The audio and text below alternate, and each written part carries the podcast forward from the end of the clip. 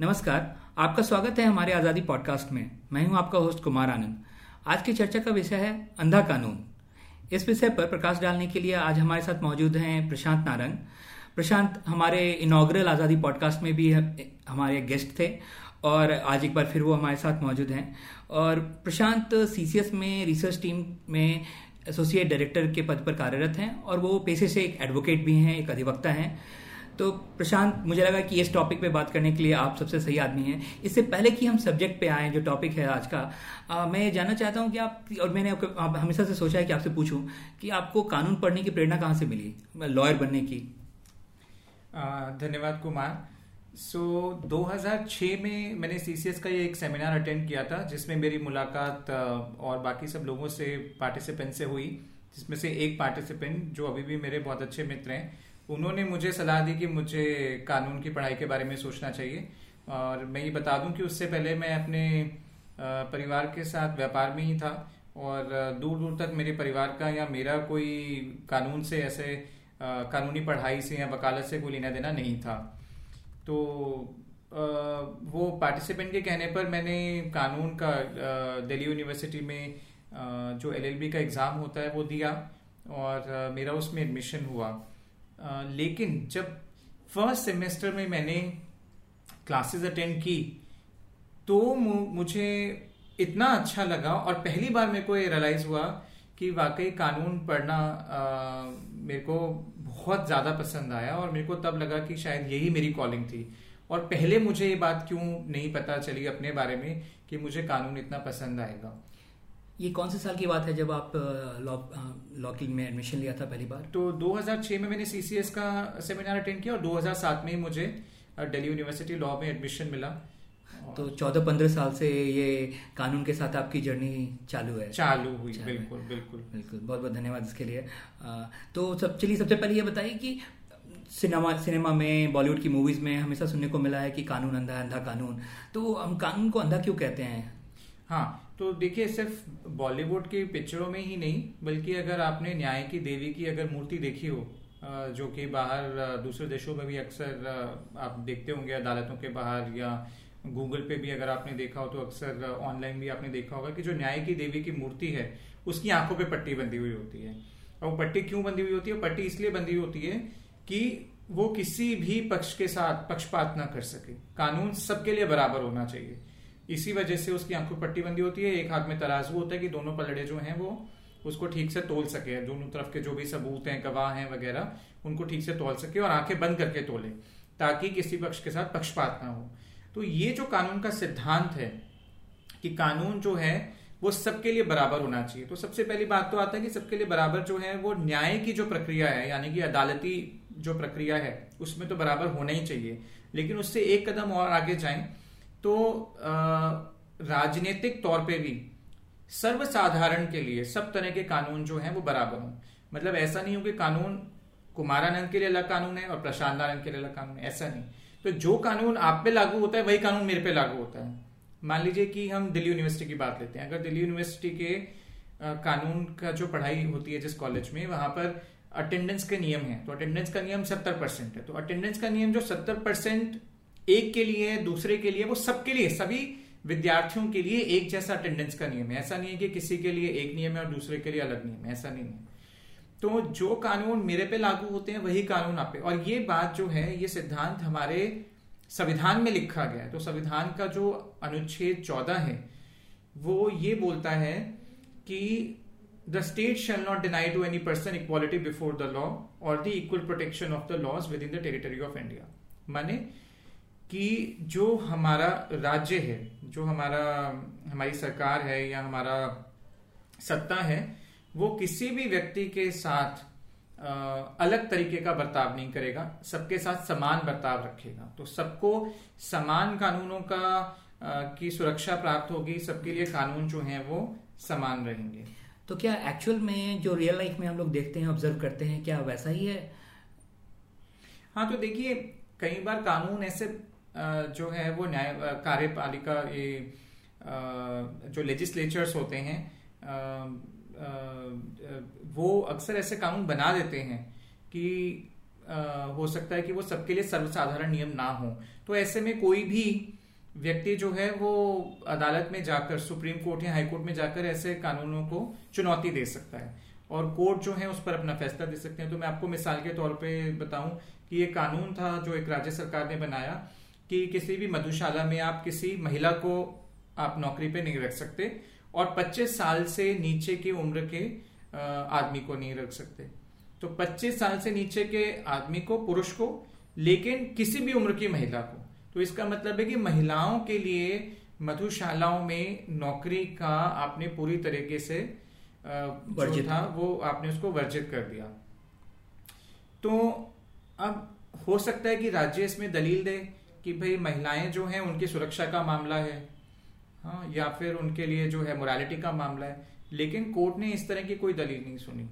क्योंकि अगर आप महिलाओं की सुरक्षा की दलील दे रहे हैं तो यही दलील जो है वो उनको ये बात की बिक जाती है कि आप घर से बाहर ही मत निकलिए क्योंकि आपकी सुरक्षा खतरे में और सुरक्षा प्रोवाइड करना स्टेट का सुरक्षा प्रोवाइड करना तो स्टेट का काम है।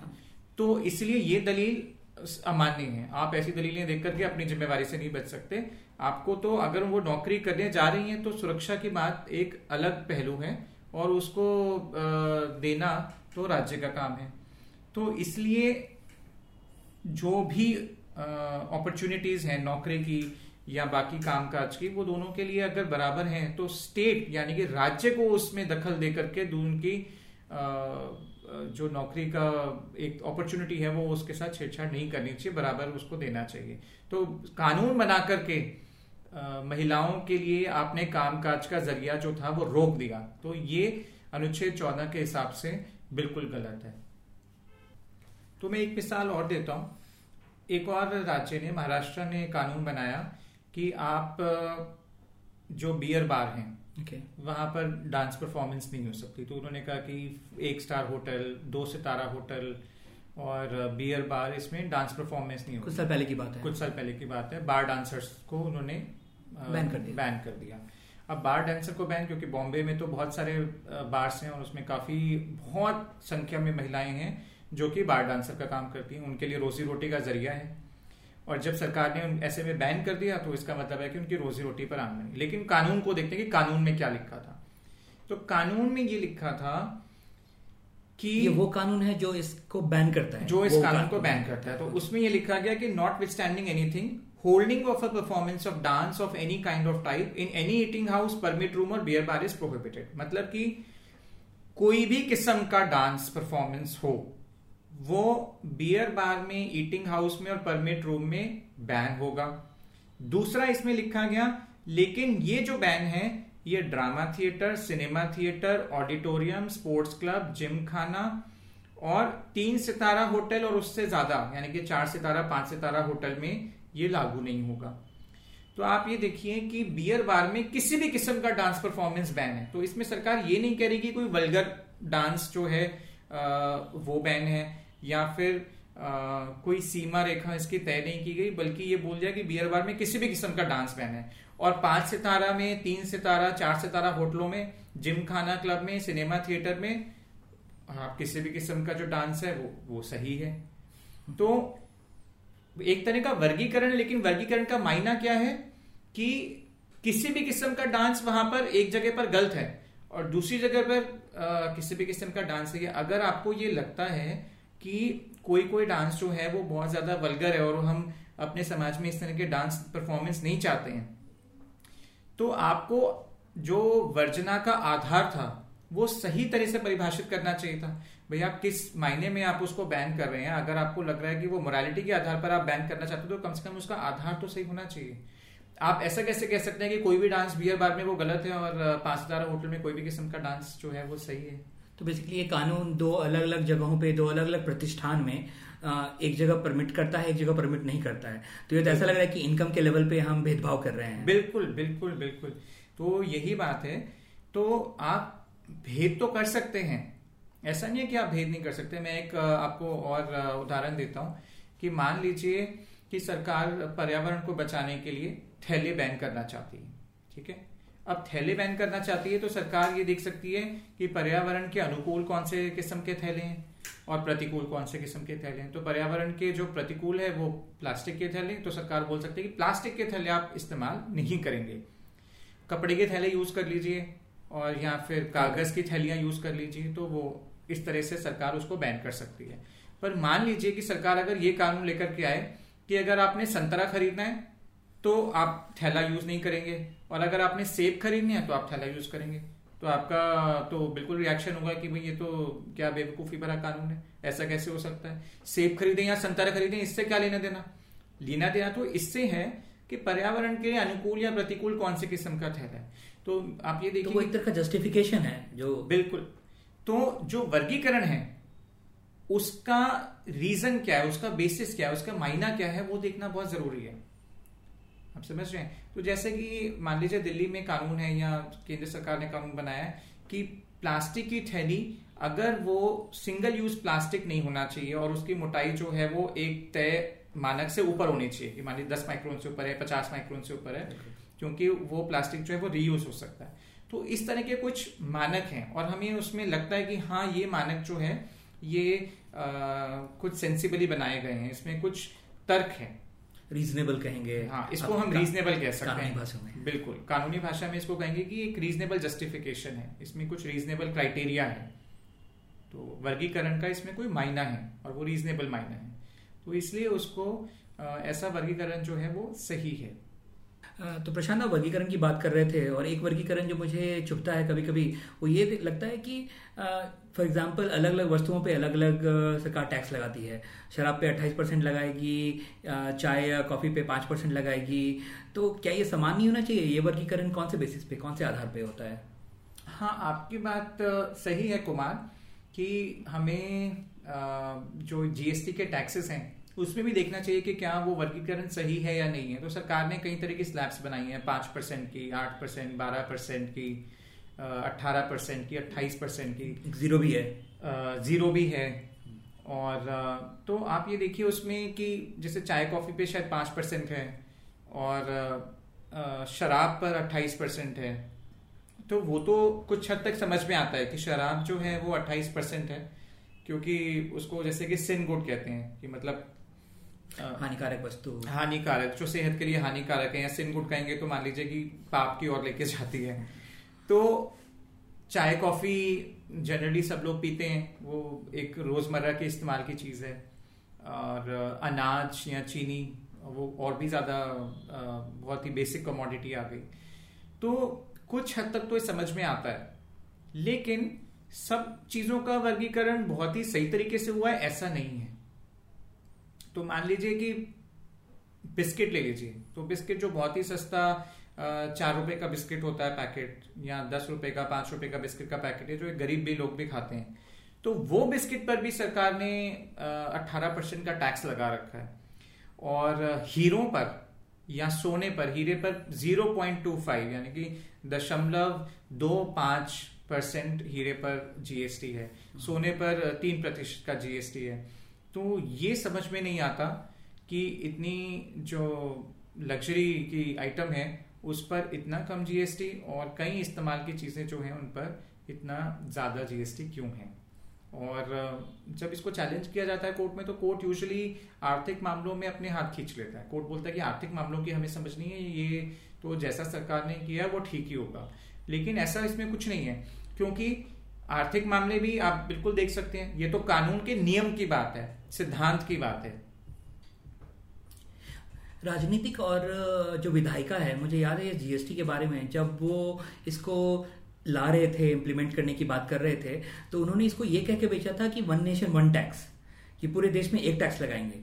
तो वो कहीं ना कहीं सर्व साधारण रूल लगता है कि पूरे देश में एक वस्तु पे एक ही टैक्स लगे और वो एक टैक्स का अगर रेट होता तो मुझे लगता कि शायद ये जो जनरेटिव प्रिंसिपल है यू नो सबों पे, सबों को एक, हर गुड्स एंड सर्विस को एक जैसा ट्रीट करना तो शायद होता। लेकिन ये पाँच अलग अलग टैक्स का रेट लगा देना, एक कहीं ना कहीं बहुत ज़्यादा एक पावर देता है मिनिस्ट्री ऑफ़ फाइनेंस को कि हर साल जब बजट आता है तो उससे पहले देख न्यूज़ों में, न्यूज़ को देख करके पता चलता है दो तीन महीने पहले से एक लंबी कतार लगी होती है लोग फिनेंस मिनिस्टर से जाके मिल रहे होते हैं और अपनी इंडस्ट्री अपने सेक्टर के बारे में ये कहना कि, सर, हम मैडम हमारा रेट थोड़ा सा कम कर दीजिए या फिर हमारे प्रतिद्वंदी का रेट थोड़ा सा बढ़ा दीजिए, वगैरह वगैरह।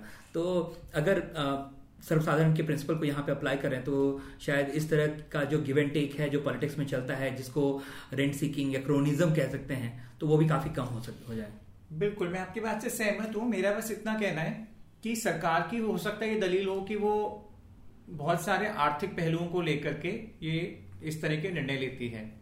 ठीक है? हो सकता है कि वो निर्णय के पीछे और बहुत सारे कारण हो। लेकिन न्याय के पहलू को अगर हम देखें, संवैधानिक पहलू को हम देखें या कानूनी पहलू को हम देखें तो उस नज़रिए से ये जो आर्थिक पहलू हैं ये एक तरफ़ एक तरफ़ दरकिनार करके और फिर कोर्ट को उसमें फैसला करना चाहिए। क्योंकि यहाँ पर जो हमारे संविधान का नियम है, कोर्ट का काम है संविधान के नियम लगाना, आर्थिक पहलुओं को न देखना। ठीक है? आर्थिक पहलू को देखने का जो काम है, वो विधायिका का है या फिर कार्यपालिका का है। कोर्ट का ये काम नहीं है। कोर्ट का काम सिर्फ़ है न्यायिक पहलू को सामने रख के निर्णय लेना।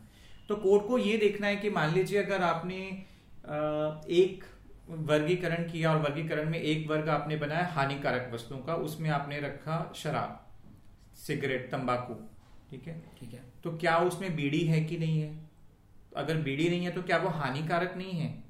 फिर नहीं हानिकारक तो बहुत सारी चीज़ें हो सकती हैं। कहा जाएगा कि बटर भी हानिकारक है तो उसको हाँ, भी डाल दो क्योंकि हाँ, उससे कोलेस्ट्रॉल तो हो सकता है कि कोर्ट उसमें सरकार दलील दे सकती है कि नहीं लेकिन ये वर्गीकरण जो है वो जंक फ़ूड उतना हानिकारक नहीं है जितनी बाकी सब चीज़ें हानिकारक है। तो जंक फ़ूड हानिकारक है इसलिए हो सकता है हमने उसे अट्ठारह में रखा है।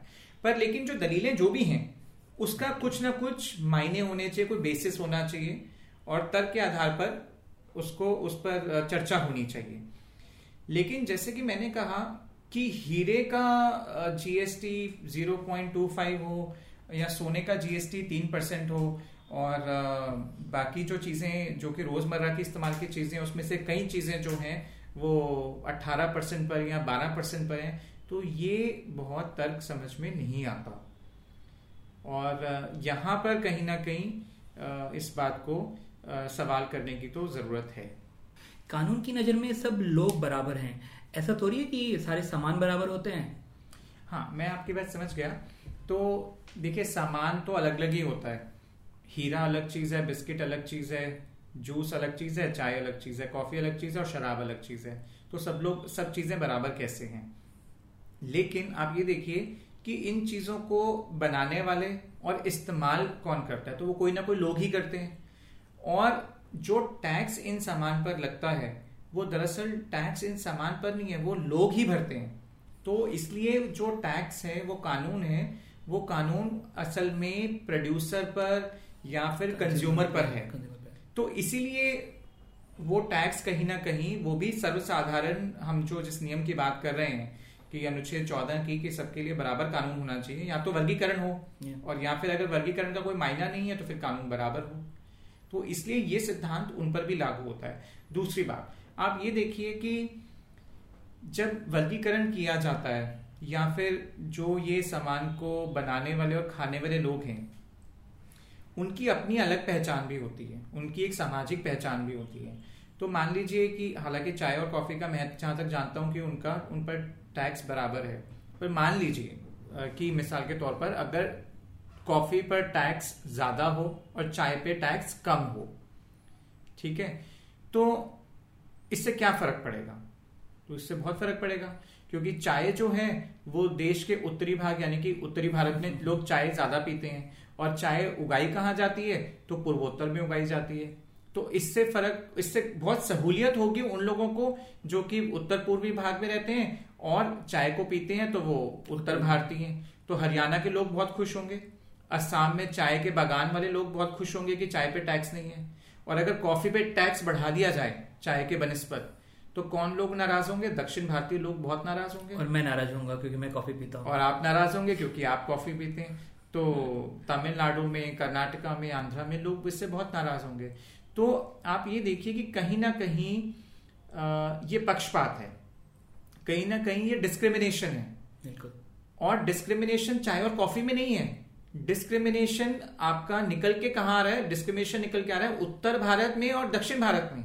तो अगले दिन जो है वो सड़कों पर दंगे होंगे और दक्षिण भारत वाले आपको बोलेंगे कि ये तो उत्तर भारत के साथ पक्षपात हो रहा है। और मान लीजिए कि जो पार्टी अगर सरकार में है वो पार्टी को अगर उत्तर भारत से ज़्यादा वोट मिले हैं या मध्य भारत से और पूर्वोत्तर से ज़्यादा वोट मिले हैं तब तो ये और भी ज़्यादा इस बारे में इल्ज़ाम लगेगा कि हाँ ये तो जानबूझकर ऐसा किया गया है कि दक्षिण भारतीयों के लिए अगेंस्ट और उत्तर भारत के पक्ष में फैसला किया गया।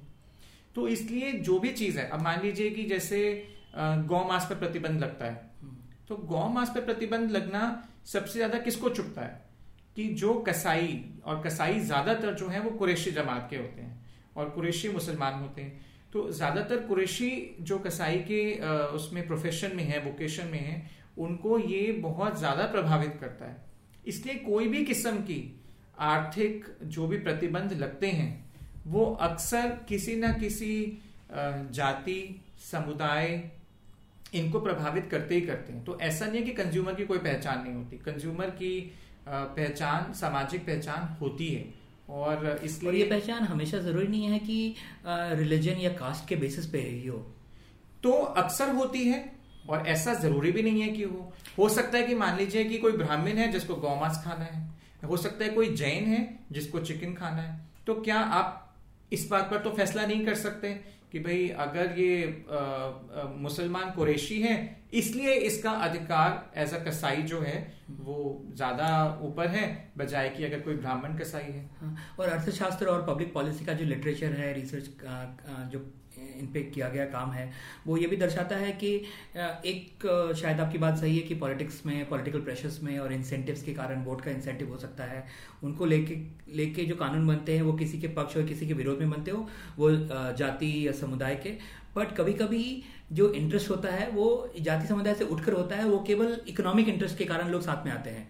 जो स्पेशल इंटरेस्ट ग्रुप जिनको हम कहते हैं। अब चाहे वो फिक्की हो गया एसोचेम हो गया, या फिर टेलीकॉम कंपनीज़ हो गई, वो आपस में मिलकर के आके कानून ऐसा पास करवाएँगी, जो हो सकता है किसी उपभोक्ता के अगेंस्ट में हो, उनके फेवर में हो, या उनके कॉम्पिटिटर के अगेंस्ट में हो, है ना? तो ये ये ये इस तरह का जो वर्ग, भेदभाव या वर्गीकरण जो भी है, वो जो चल रहा है, वो अलग अलग इंसेंटिव और अलग अलग वर्ग ग्रुप्स के लोगों को पैदा करता है। बिल्कुल। तो मैं आपकी बात से सहमत हूँ। ये अर्थशास्त्र की बात भी हो सकती है और राजनीति विज्ञान की बात भी हो सकती है।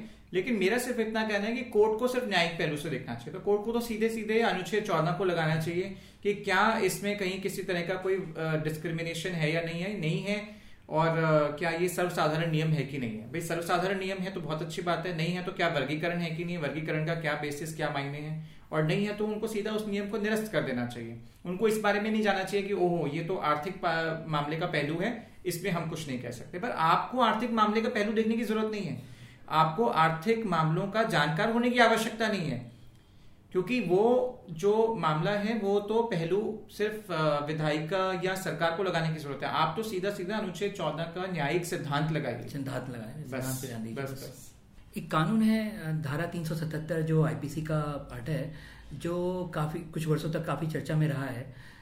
वो क्या एक प्रतीक एक पर्टिकुलर समुदाय के लोगों चाहे वो एक एलजीबीटी कम्युनिटी है उसके अगेंस्ट वो डिस्क्रिमिनेट नहीं करता? उसके अगेंस्ट भेदभाव नहीं करता वो? हाँ ये काफ़ी रोचक सवाल है क्योंकि 377 अगर आप पढ़ें तो उसमें सिर्फ़ ये लिखा है कि आ, अगर कोई भी पुरुष या स्त्री प्रकृति के नियम के विरुद्ध अगर संभोग करते हैं तो वो दंडनीय है। तो उसमें कहीं भी समलैंगिकों के बारे में अलग से कुछ नहीं लिखा हुआ या समलैंगिक शब्द इस्तेमाल नहीं किया गया है। दूसरा जो हेट्रोसेक्सुअल्स हैं वो एनल सेक्स और ओरल सेक्स तो वो भी करते हैं और प्रकृति के नियम के विरुद्ध तो वो भी माना जा सकता है। तो ऐसे में जो ये धारा है ये हेट्रोसेक्सुअल्स पे भी लागू होती है ना केवल होमोसेक्सुअल्स पे लागू होती है। तो यानी कि ये बराबर डिस्क्रिमिनेट करती है सबके अगेंस्ट तो अगर एक नज़रिए से देखें तो आपकी बात सही है क्योंकि ये सर्वसाधारण नियम कहा जा सकता है क्योंकि ये सबके लिए एक जैसी है।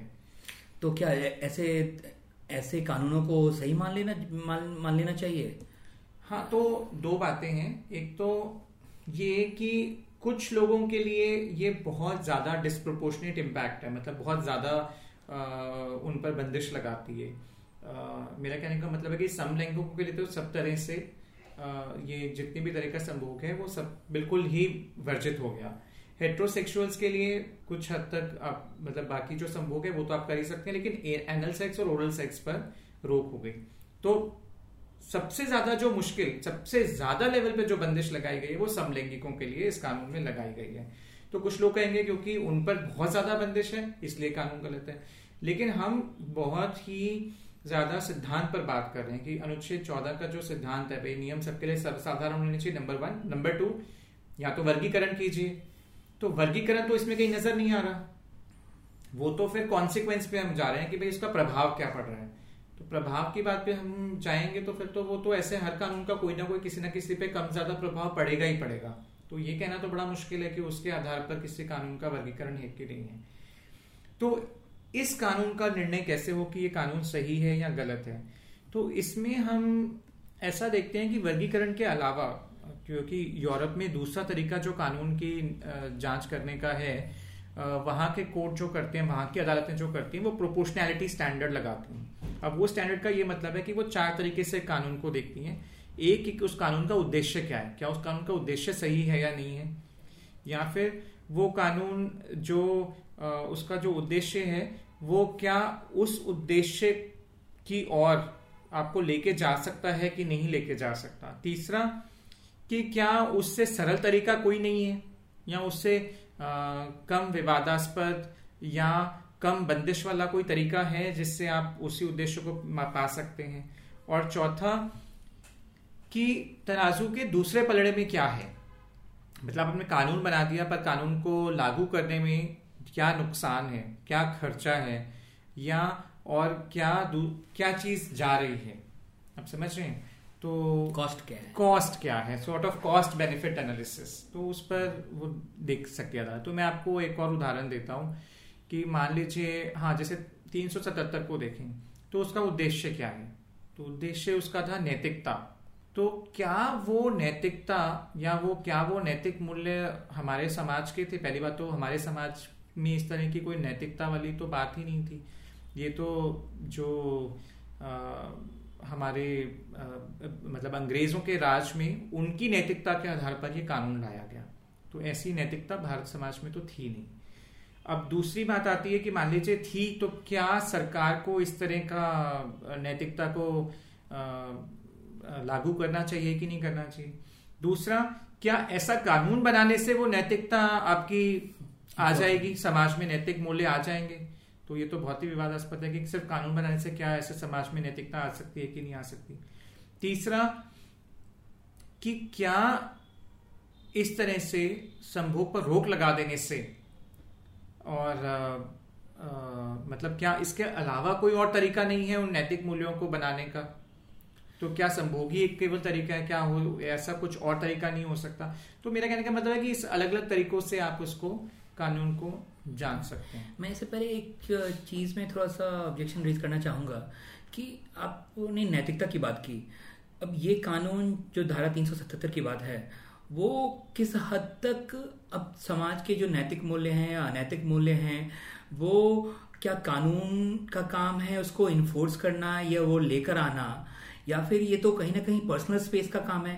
अब मैं अपने प्राइवेट स्पेस में पर्सनल स्पेस में क्या कर रहा हूँ? चाहे अपनी बॉडी को हानि पहुँचा रहा हूँ, कोई हानिकारक पदार्थ कंज्यूम कर रहा हूँ, या किसी और के साथ किस वे में एंगेज कर रहा हूँ, इसमें कानून का आ जाना तो कहीं ना कहीं मुझे ये एक प्रॉब्लमेटिक इश्यू लग रहा है।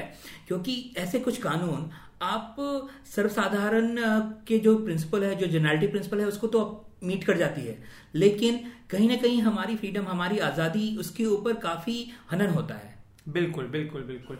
तो मैं यही कह रहा हूँ कि सर्वसाधारण नियम का जो सिद्धांत है, वो आपको सब तरह के कानून, जो गलत कानून है, उनसे पूरी तरह से आपको नहीं बचा सकता। जैसे कि 377 में मैं ये नहीं मानता कि आप सर्वसाधारण नियम के आधार पर आप उसका निर्णय ले सकते हैं। तो इसमें आपको कहीं ना कहीं आपको स्वतंत्रता, जो व्यक्तिगत स्वतंत्रता है उसके नियम को ला करके देखना पड़ेगा कि क्या ये कानून जायज़ है कि नहीं। तो जो मैंने चार आपको सिद्धांत बताए थे कि उसका उद्देश्य क्या है, या फिर क्या वो उस उद्देश्य तक लेके जा सकता है कि नहीं लेके जा सकता, क्या कोई और ऐसा विकल्प है जो उससे कम बंदिश वाला हो और उस उद्देश्य तक लेके जाता हो।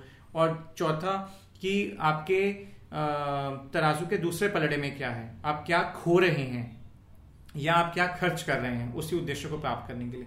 तो इस तरह से, लेकिन ये जो चारों पॉइंट्स हमने बात की, वो कहीं ना कहीं व्यक्तिगत स्वतंत्रता के उसमें आते हैं और सर्वसाधारण के नियम में नहीं आते। तो मेरा कहने का सिर्फ़ इतना सा मतलब है कि कई बार जो कानून में हम कहते हैं कि ये कानून भेदभाव कर रहे हैं और इसमें वर्गीकरण नहीं है, ऐसा भी हो सकता है कि उसमें वर्गीकरण ना हो और सर्वसाधारण नियम का जो सिद्धांत है, वो ऊपरी तरीके से देखने में उस सिद्धांत के अनुरूप हो। और फिर भी वो जो है, वो कानून कहीं ना कहीं आपकी व्यक्तिगत स्वतंत्रता को ज़रूरत से ज़्यादा उस पर बंदिश लगा रहे हैं। तो तो इससे मुझे लगता है ये बात निकल कर आती है कि सर्वसाधारण का जो प्रिंसिपल है, जो सिद्धांत है, वो अपने आप में सफिशिएंट गुड या बैड नहीं हो सकता। वो पूरे बाकी, पूरे के पूरे स्ट्रक्चर उसके बाकी सिद्धांतों को साथ में लेकर ही चल सकता है। अब जैसे कल को एक कानून कोई सरकार अगर बना दे, एक विधायिका बना दे पॉलिटिक्स में कि अगर आप कोई एक गलत काम करते हैं, जैसे अगर आप फुटपाथ पे नहीं चल के रोड पे चल रहे हैं तो जो भी उस तरह का काम करते हुए पकड़ा जाएगा, उस सबों को दस कोरे लगेंगे, है ना? तो हो सकता है कोई कहे कि ये सही है, लेकिन मुझे लगता है कि ये डिस्प्रोपोर्शनेट है, गलत कानून है। तो और उस उस कानून में कोई डिस्क्रिमिनेशन नहीं है। वो कहता है, चाहे वो व्यक्ति किस, व्यक्ति आदमी हो, औरत हो, बच्चे हो, कोई हो, सबों सबको बराबर मिलेगा। हाँ, है ना? तो इसका मतलब ये नहीं कि वो कानून वाजिब हो गया। हाँ तो देखिए ये सिद्धांत जो है तो ये उद्देश्य कौन उद्देश्य को बाहर रख करके डिसाइड करना किस हद तक जायज़ है?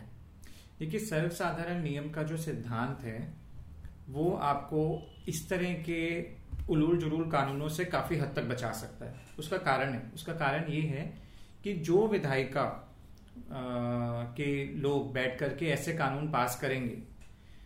सर्वसाधारण नियम का सिद्धांत ये कहता है कि ये कानून उन पर भी लागू होगा। समझ रहे हैं इस बात को? तो अगर ये कानून उन पर भी लागू होगा तो वो ऐसा कानून बनाने से दस बार पहले सोचेंगे। और यही कारण है कि इसलिए इस तरह के कानून जो हैं वो देश में नहीं बनते। बहुत ज़्यादा नहीं बनते। लेकिन जब कानून की बात आती है जैसे मैंने कहा कि मान लीजिए ऐसी पार्टी जिसको उत्तर भारत से वोट मिलते हो और वो कानून बनाए दक्षिण भारत के लिए तो समस्या है। ऐसी पार्टी की जिसमें सिर्फ़ हिंदू हो और वो कानून बना दे जो कि बहुत ज़्यादा कसाईयों पर या फिर कुरेशियों पर को प्रभावित करे, उनके जो पेशा है उसको प्रभावित करे तो समस्या है। तो सर्वसाधारण का जो नियम है जो इसका सिद्धांत है, वो काफ़ी हद तक तो आपको बहुत सारे उलूल जुलूल कानूनों से बचा सकता है। लेकिन जहाँ पर विधायिका में बैठे हुए लोगों को इससे कोई समस्या नहीं हो या वो इससे बचे हुए हों वहाँ पर इस कानून की से आपको बहुत ज़्यादा और, और जो आप भारत की पॉलिटिकल इकोनॉमी से आप अगर वापे हुए हैं तो माफ़ कीजिएगा जो सिनिक इन मी है वो ये बोलता है कि कानून हमारे यहाँ अलग अलग लोगों पे अलग अलग तरीके से लगता है। तो कुछ लोग जो हैं जो प्रिवलेज हैं अगर जो उनके पास पहुँच है वो इन्फोर्स करने की जो ताकत है। अब चाहे उसके लिए आप कहें कल को कि पुलिस रिफॉर्म्स होने की ज़रूरत है उनको पॉलिटिक्स से बाहर होने की ज़रूरत है क्योंकि आज के डेट पे अगर ये आइसोलेटेड तरीके से देखा जाए कि इस प्रिंसिपल से आप अगर बच जाएँ इस प्रिंसिपल के बल पर आ, कानून गलत कानून कम हो तो मुझे लगता है कि ये थोड़ा सा एक स्ट्रेच होगा। हाँ जो आपने बात कही वो बात थी एनफोर्समेंट की कि कानून किस तरह कितने कितने अलग अलग लोगों पे अलग अलग तरीके होता है। तो बिल्कुल वो अपने आप में एक तरह से अपवाद है। तो वो अच्छी बात नहीं है। कानून न केवल कागज़ पर सबके लिए बराबर होने चाहिए लेकिन एनफोर्समेंट में भी सब पर बराबर होने चाहिए। तो मैं आपकी बात से सहमत हूँ। प्रशांत इस विषय की जब हम चर्चा शुरू कर रहे थे तो उस समय आपने अपने एक्सपीरियंस में बताया था और उसको एक अपने लॉ कॉलेज का एग्ज़ाम्पल लेकर बताया था कि कैसे जो जनरलिटी प्रिंसिपल है वो जैसे उदाहरण आपने दिया था कि अगर सत्तर प्रतिशत सबों को अटेंडेंस होना चाहिए तो वो कोई भेदभाव नहीं करेगा और सबों पे बराबर बराबर लगता है। आपके और आपके फेलो क्लासमेट्स चाहे वो किसी जेंडर से आते हो, किसी बैकग्राउंड से आते हो तो सत्तर परसेंट सभी सभी पे लगता है।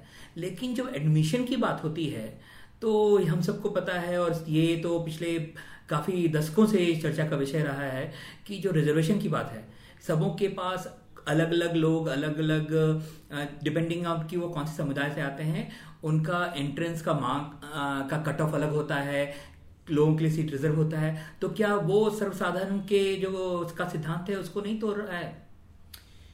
हाँ आपकी बात वाजिब है। आ, तो हमारे संविधान में उसके बाद अनुच्छेद पंद्रह और अनुच्छेद सोलह भी है।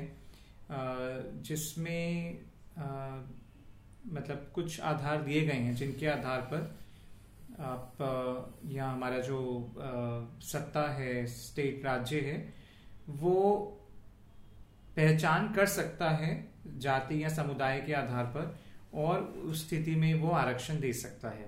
पर अगर हम नियम की बात करें या हम एक दार्शनिक स्तर पर अगर हम इस पे बात करें तो क्या इस तरह के कानून होने चाहिए या नहीं होने चाहिए? तो इस पर पहले बात कर लेते हैं।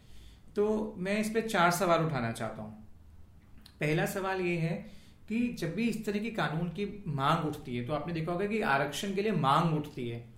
हाँ तो आरक्षण के लिए वो समुदाय बोलता है कि हमें भी आरक्षण चाहिए, क्योंकि हमारा समुदाय भी पिछड़ा हुआ है। समुदाय के आधार पर आरक्षण देने का ये होता है ना कि, भाई ये ये समुदाय जो है, ये जाति जो है, वो ज़्यादा पिछड़ी हुई है, इसलिए इनको आरक्षित सूची में रखें। तो आज के लिए मांग अलग अलग जगह से उठ रही है। कई समुदाय आगे बढ़कर ये कहते कि हम ज़्यादा पिछड़े हैं वो कहते हैं नहीं हम ज़्यादा पिछड़े हैं। अच्छी खासी होड़ लगी हुई है। होड़ लगी है कि कौन ज़्यादा पिछड़ा है?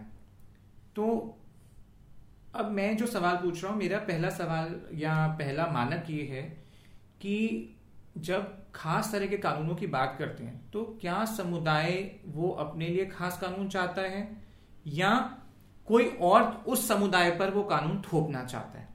अगर मुझे फेवर मिल रहा है मुझे कुछ प्रेफरेंस मिल रहा है हाँ। तो मैं मेरे समुदाय को मिल रहा है तो मैं चाहूँगा कि मुझे मिले। हाँ। पर देखिए मान लीजिए कि जैसे कि 377 था।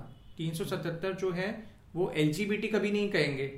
जो समलैंगिक है वो कभी नहीं कहेंगे कि आप हमें जो है वो नहीं वो तो उनके ऊपर ऑपरेशन है ना। हाँ, वो तो नहीं बोलेंगे वो। बिल्कुल। ऑपरेशन तो लेकिन जब हम खास तरह के कानून की बात करते हैं तो हम मैं सिर्फ़ आरक्षण की बात नहीं कर रहा हूँ मैं कह रहा हूँ कि आरक्षण एक किस्म का कानून है जिसमें खास तरह का वर्गीकरण है। तो मेरा कहने का मतलब यह है कि जब हम वर्गीकृत कानूनों की बात कर रहे हैं जिसमें क्लासिफिकेशन इन्वॉल्व है वर्गीकरण है ऐसे कानूनों की मांग कहाँ से उठ रही है? वो समुदाय खुद अपने लिए कानून मांग रहा है अपने लिए खास तरह के ट्रीटमेंट मांग रहा है या दूसरे लोग उस उस समुदाय के लिए खास ट्रीटमेंट मांग रहे हैं? आप समझ रहे हैं मेरी बात? बिल्कुल। एक तो ये सवाल। दूसरा कि जो वर्गीकरण करके कानून है क्या वो आपकी स्वतंत्रता बढ़ा रहा है या कम कर रहा है? किसकी स्वतंत्रता बढ़ा रहा है और किसकी स्वतंत्रता कम कर रहे है? ठीक है? तीसरा सवाल। तीसरा सवाल ये है कि जो समुदाय या जो जाति ये खास कानून मांग रही है, क्या उस जाति या उस समुदाय का एक कोई ऐसा हिस्सा है? क्या कोई ऐसा वर्ग है? वर्ग के अंदर क्या कोई ऐसा वर्ग है, उपवर्ग है, जो उस कानून को नहीं चाहता? ठीक है?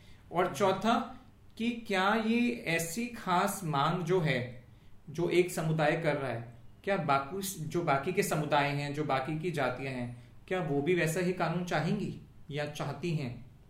तो अब आपने जैसे बात करी थी आरक्षण की तो अब इस पर ये चारों हम टेस्ट लगा के देखते हैं। तो पहली बात थी कि क्या वो खुद चाहते हैं अपने लिए या दूसरा चाहते हैं? तो आरक्षण तो भाई हर कोई खुद ही चाहता है हम्म। कि हमें मिले हमें मिले हमें मिले। दूसरा क्या इससे उनकी स्वतंत्रता बढ़ती है या घटती है? तो उनको कुछ फ़ायदा हो रहा है बट उसके लिए पेमेंट कोई किसी और के खर्चे पे आ रहा है। हाँ, हाँ। ठीक है। और तीसरा कि क्या उसके अंदर कोई ऐसा सबसेक्शन है कि जो जिसको ज़्यादा फ़ायदा या ज़्यादा नुकसान होता है? जो इकोनॉमिकली बेटर ऑफ़ होते हैं उस समुदाय हाँ, में उनको फ़ायदा होता तो है। जिसको कि क्रीमी लेयर कहा जाता है। तो क्रीमी लेयर को ज़्यादा फ़ायदा होता है हालाँकि उन्हें उसकी उतनी ज़रूरत नहीं, नहीं होती है। और चौथा क्या बाकी लोग भी वही चाहते हैं? तो बाकी लोग तो अगर आरक्षण का देखें तो वो तो बिल्कुल चाहते हैं। अब इसको दूसरे किसी कानून का उदाहरण लेके करते हैं। तो अब उदाहरण लेते हैं मान लीजिए कि हमारे संविधान में एक बात आती है यूनिफॉर्म सिविल कोड की हम्म। हाँ, कि समान नागरिक संहिता हो। काफ़ी चर्चा का विषय है। ये भी चर्चा का विषय है समान नागरिक संहिता होना।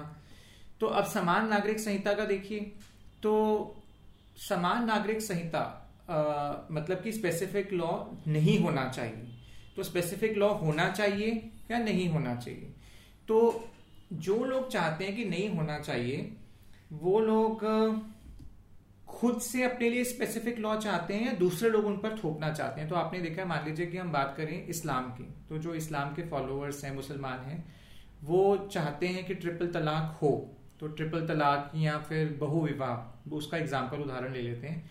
तो वो अपने लिए चाहते हैं कि बहु विवाह रहे अपने लिए चाहते हैं कि ट्रिपल तलाक रहे लेकिन दूसरे समुदाय के लोग चाहते हैं कि उन पर वो बैन कर दिया जाए। ठीक है?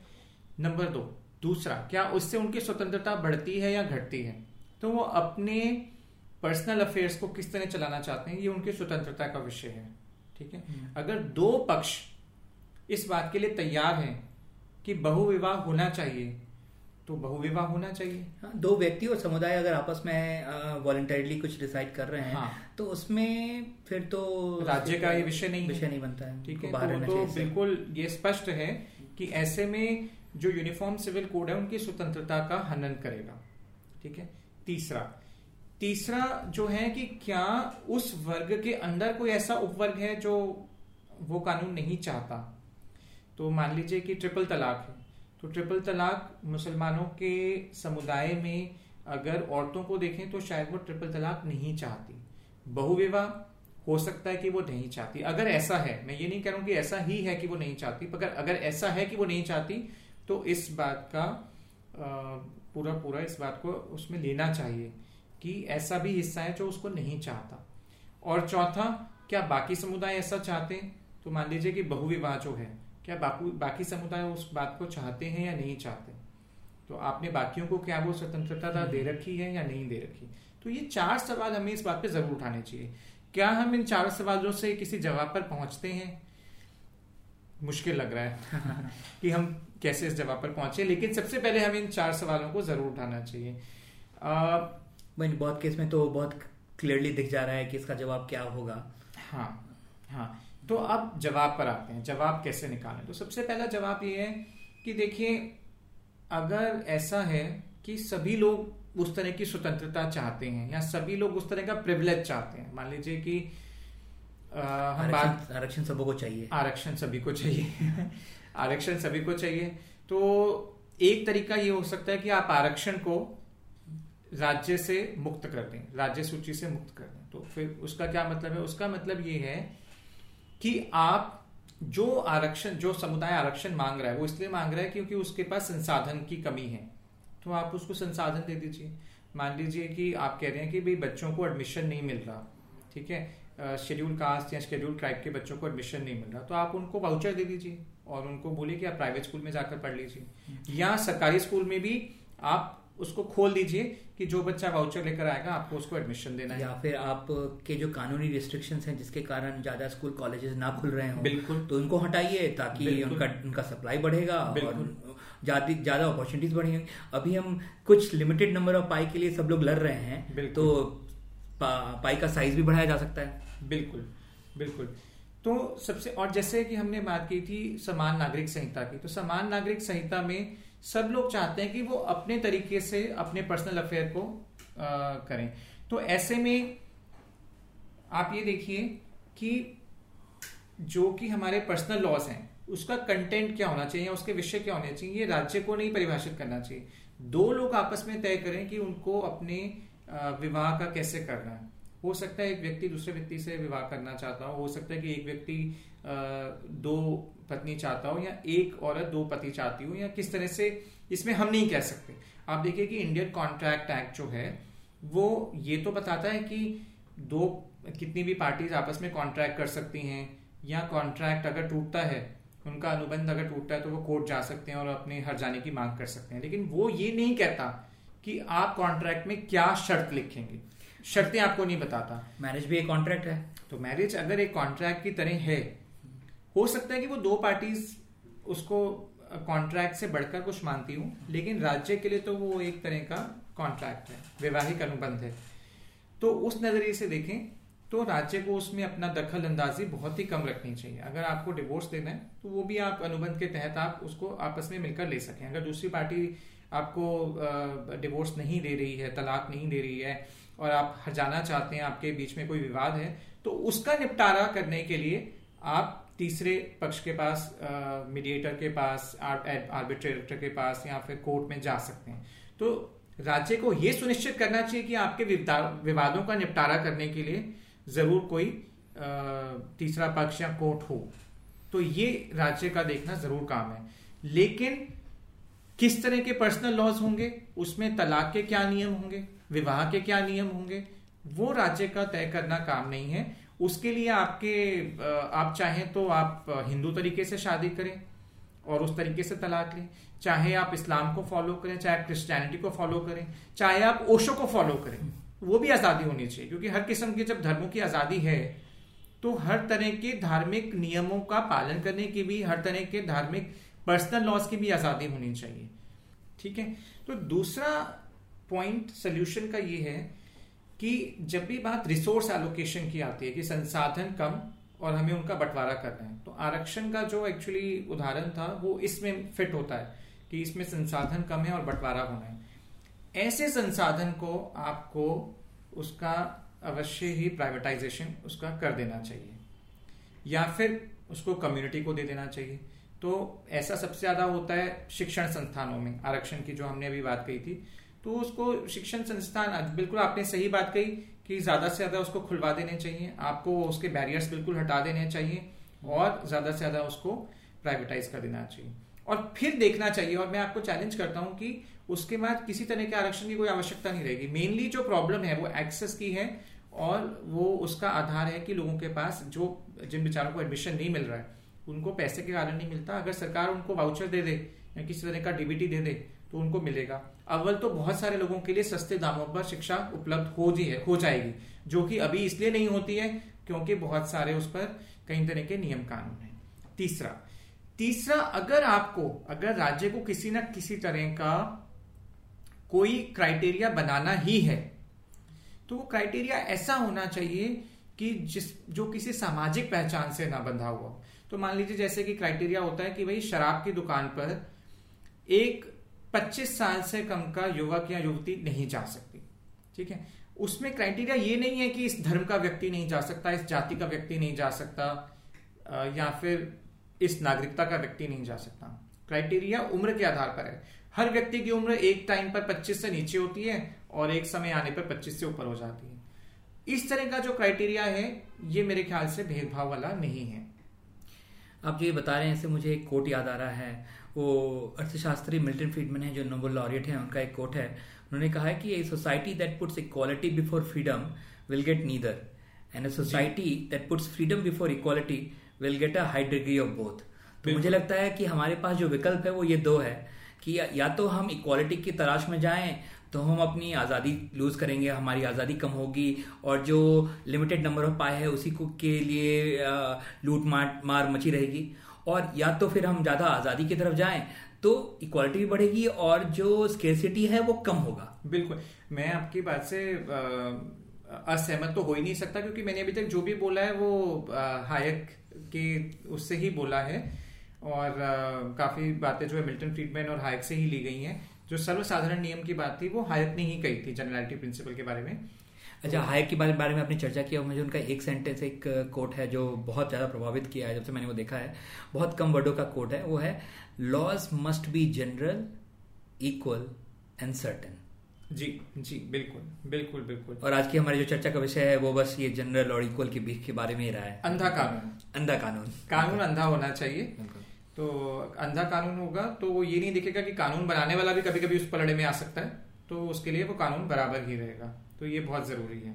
हम बात बराबरी की कर रहे हैं लेकिन हम देखते हैं कि हमारे समाज में कोई बहुत अमीर है और कोई बहुत गरीब कोई ब्राह्मण है कोई शूद्र और उन सबों का ट्रीटमेंट अलग होता है तो इसकी बराबरी की के बारे में आप क्या कहेंगे?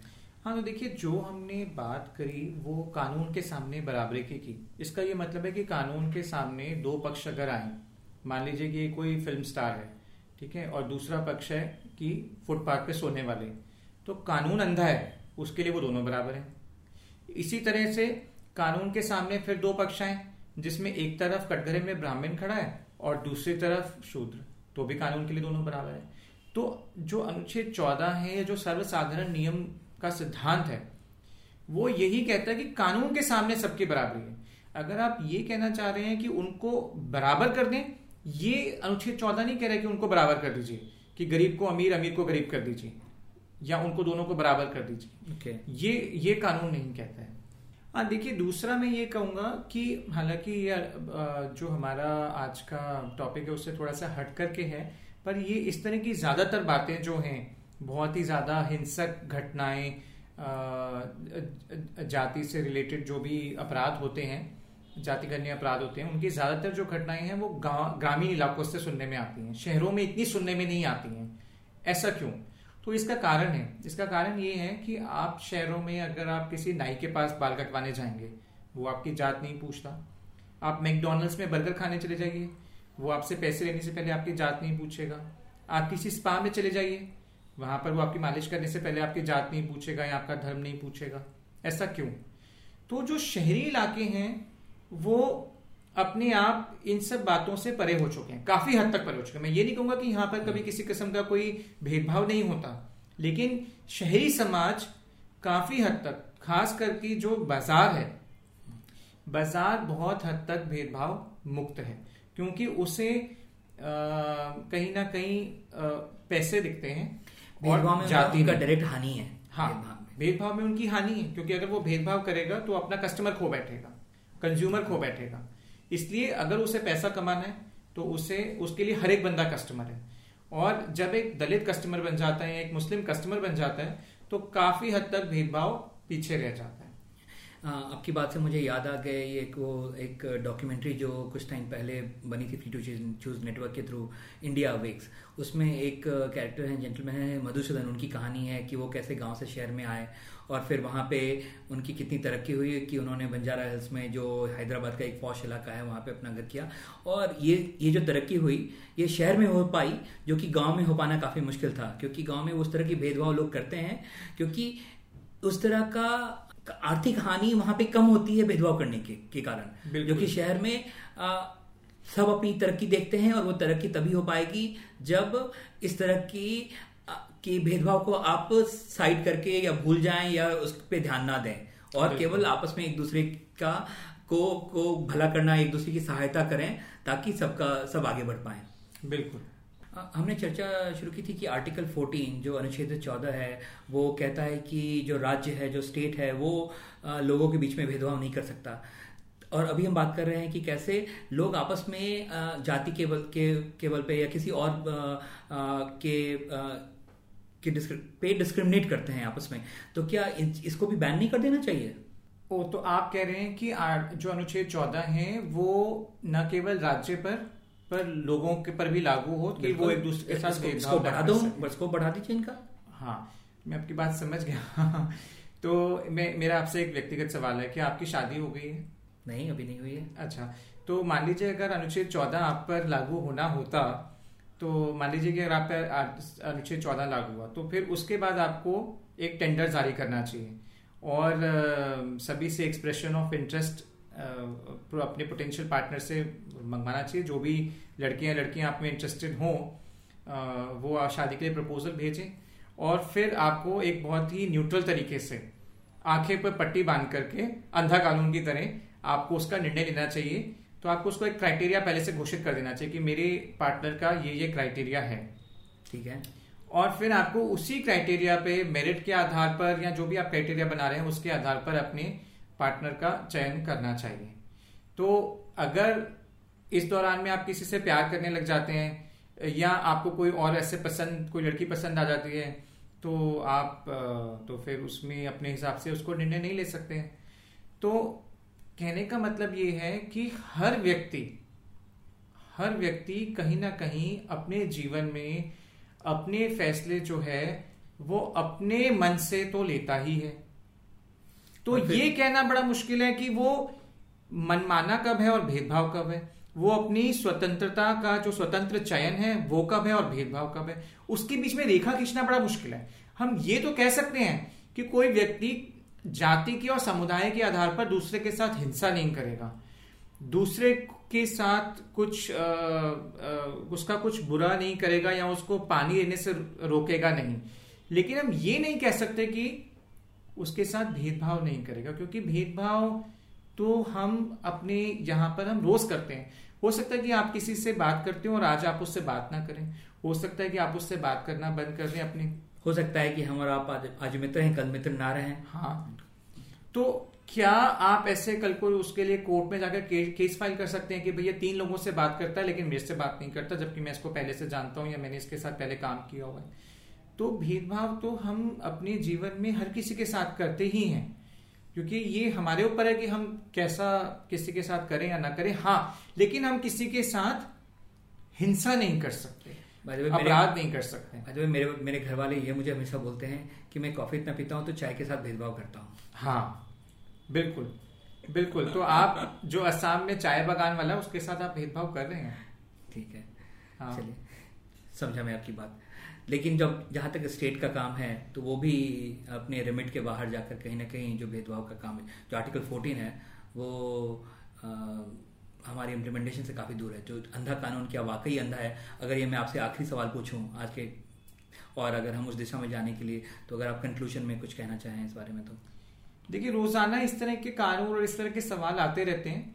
तो अभी हाल में कानून आया था, जो कि सिटीजन अमेंडमेंट एक्ट था, और उसमें दो तीन तरह से वर्गीकरण किया गया कि देश के आधार पर कि कौन कौन से देश, दूसरा तारीख के आधार पर कि जो भी आपके हमारे यहाँ पर रेफ्यूजीज या माइग्रेट इमिग्रेंट्स आए वो किस तारीख से पहले और किस तारीख के बाद में आए? दूसरा आधार ये।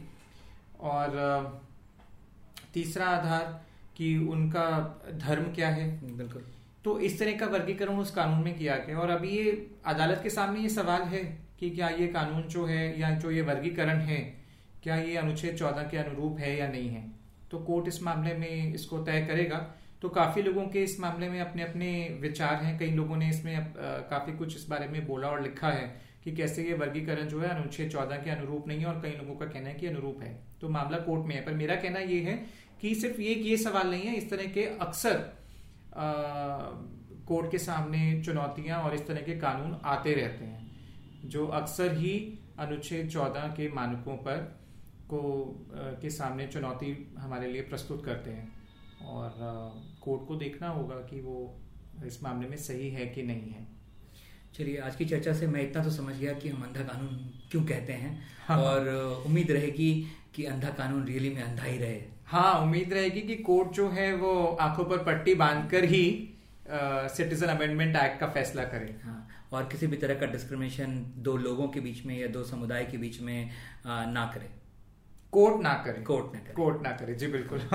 प्रशांत और कुमार आपस में कर सकते हैं। हम आपस में कर सकते हैं। बिल्कुल। बहुत बहुत शुक्रिया प्रशांत आज चर्चा में हमसे जुड़ने के लिए। और आज काफ़ी कुछ मुझे जान सीखने को मिला आपसे। और उम्मीद है कि चर्चा जारी रहेगी। बिल्कुल। धन्यवाद कुमार।